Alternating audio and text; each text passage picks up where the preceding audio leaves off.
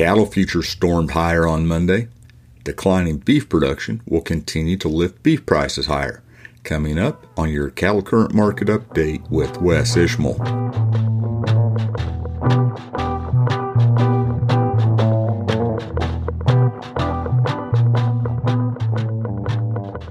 Howdy to all, this is Wes Ishmael with your Cattle Current Market Update for Monday night and Tuesday morning the 28th of March.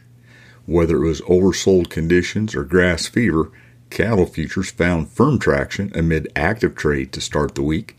Feeder cattle futures closed an average of $2.80 higher, from $2.42 to $3.82 higher. Live cattle futures closed an average of $1.89 higher, from $1.45 to $2.27 higher. Negotiated cash-fed cattle trade was a standstill in all regions through Monday afternoon, according to the Agricultural Marketing Service. Last week, live prices were $1 lower in the Southern Plains at $163 a hundredweight, steady to $1 higher in Nebraska at $164 to $165, and steady to $2 higher in the Western Corn Belt at $164 to $166. Dress prices were $1 higher at $265. The 5-area direct-weighted average fed steer price last week was 17 cents higher on a live basis at $164.41 a hundredweight. The average fed steer price in the beef was $1.24 higher at $265.06. Choice box beef cutout value was 48 cents higher Monday afternoon at $280.36 a hundredweight. Select was 97 cents higher at $269.72.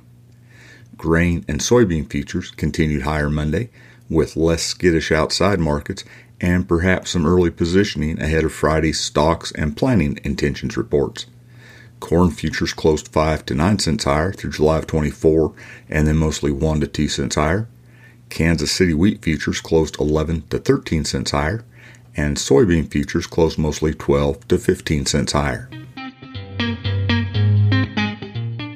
Nationwide, steers and heifers weighing less than 700 pounds sold uneven last week, from steady to $5 a hundredweight lower to $2 to $6 higher, according to the Agricultural Marketing Service.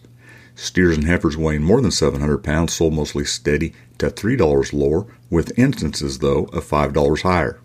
On Monday, steers weighing less than 475 pounds sold steady to $4 lower at Joplin Regional Stockyards in Missouri, where there are 7,380 head. However, steers weighing more than 475 pounds sold steady to $3 higher. Feeder heifers weighing less than 600 pounds sold steady and then steady to $3 lower at heavier weights. Feeder steers sold $3 to $5 higher at Oklahoma National Stockyards. The exception was $12 to $16 higher for 6-weight steers that were suitable for grazing. Steer calves sold steady to $4 higher. Feeder heifers traded steady to $1 higher, and heifer calves sold $6 to $8 higher. There are 6,000 head on offer. Finally, feeder steers sold steady to $5 higher, with instances of $14 higher at Sioux Falls Regional in South Dakota. Feeder heifers sold steady to $4 higher, with instances of $20 higher on lighter heifers. The exception was steady to $3 lower for heifers weighing 650 to 700 pounds and 800 to 850 pounds. There are 3,624 head on offer. Remember, you can get a weekly market summary and highlights in the Calf News Price Point podcast that comes out each Tuesday. You'll find it at calfnews.net. Major U.S. financial indices closed with a firmer feel Monday, buoyed by recently beleaguered and volatile regional bank stocks. The Dow Jones Industrial Average closed 194 points higher. The S&P 500 closed 6 points higher, but the NASDAQ was down 55 points. Geopolitical tensions and more positive outside markets helped lift crude oil futures Monday. Texas Intermediate Crude Oil Futures on the CME closed from $3.30 to $3.55 higher through the front 6 contracts. Beef production the last 4 weeks averaged 6.4% less year over year, stemming from fewer cattle slaughtered and lighter carcass weights, according to Daryl Peel, Extension livestock marketing specialist at Oklahoma State University, in his weekly market comments. According to Peel, steer slaughter was 5.3% less year-over-year in the last month, and steer carcass weights averaged 16 pounds lighter than a year earlier at 903 pounds. Heifer slaughter was down 1.6% in the past month, with heifer carcass weights at 830 pounds, which was 20 pounds lighter year-over-year. As for cow slaughter, Peel says it's down 6.8% year-over-year in the last 4 weeks, including a 13.6% year-over-year decrease in beef cow slaughter. Cow carcass weights have averaged 646 pounds during that time, which is 11 pounds lighter than the same period last year. Bull slaughter is down 14.6% from a year ago, and bull carcass weights are 26 pounds less year-over-year at 854 pounds.